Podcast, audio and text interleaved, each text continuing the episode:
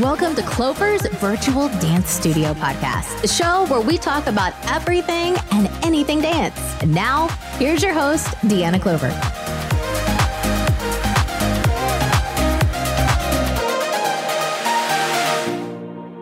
Hello, hello. Thanks for joining me today. Each episode, I like to touch on different topics, such as what to keep in mind when auditioning, dance class tips for instructors, how to be a good dance parent, and more. We talk about everything and anything dealing with dance. In today's episode, I'll be discussing how to be a good dance parent. Some of you might have been a dancer or maybe continuing uh, as a dancer now as a professional, or maybe you're a dance instructor or studio owner raising a child. Or maybe you do not have any experience with dance. That's okay. I believe we all have the same goals, and that's to raise a child to be their best to learn how to be respectful in any situation, and to hopefully enjoy what they're doing. Growing up, I was never picky about activities and always tried different things. I did sports, art, music. I did a lot of clubs, everything you could think of, I've probably done it. Um, but I always danced. And I do enjoy trying new things, but dance has always been my favorite. When having my two kids, I have tried to raise them where, you know, let's try something. And if you don't like it, we'll wait to the end of the season and then we can try something new. I have to say it's been hard to find what they really enjoy until recently. I mean, I get it sometimes, you know, we don't feel like doing an activity after school or on the weekends because they are tired or need a break. And my kids might be like, uh, I just want to go home today. And then I question everything like, should I pull them? Do they want to quit? But I don't want to react too fast.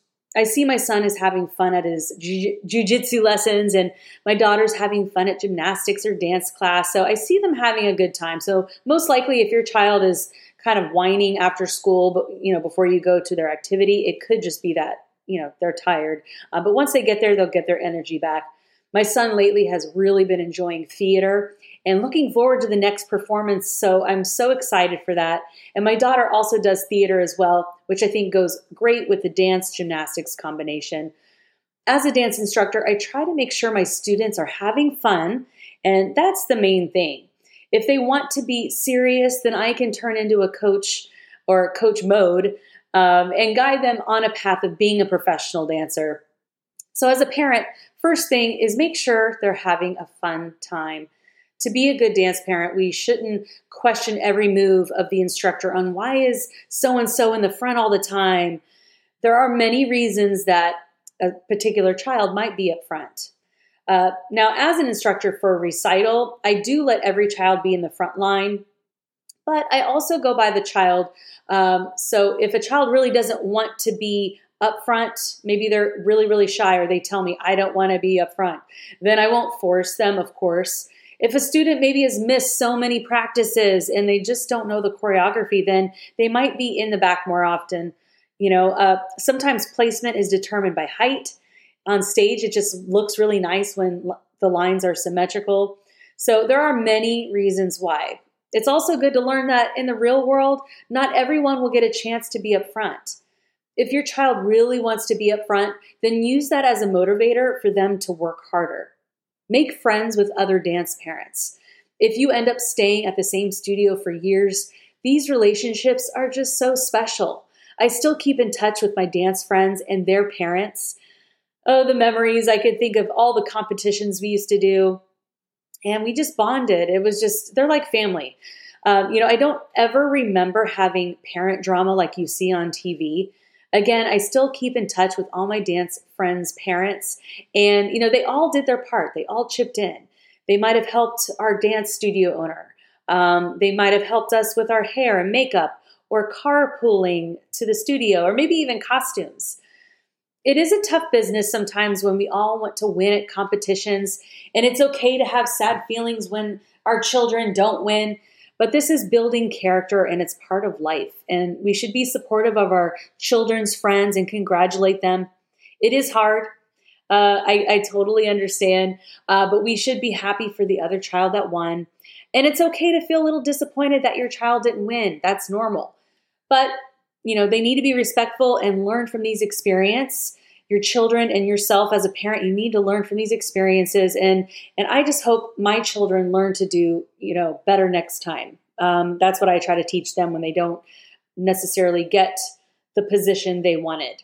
You know my children recently auditioned for a musical on the big stage in our county and they didn't make it.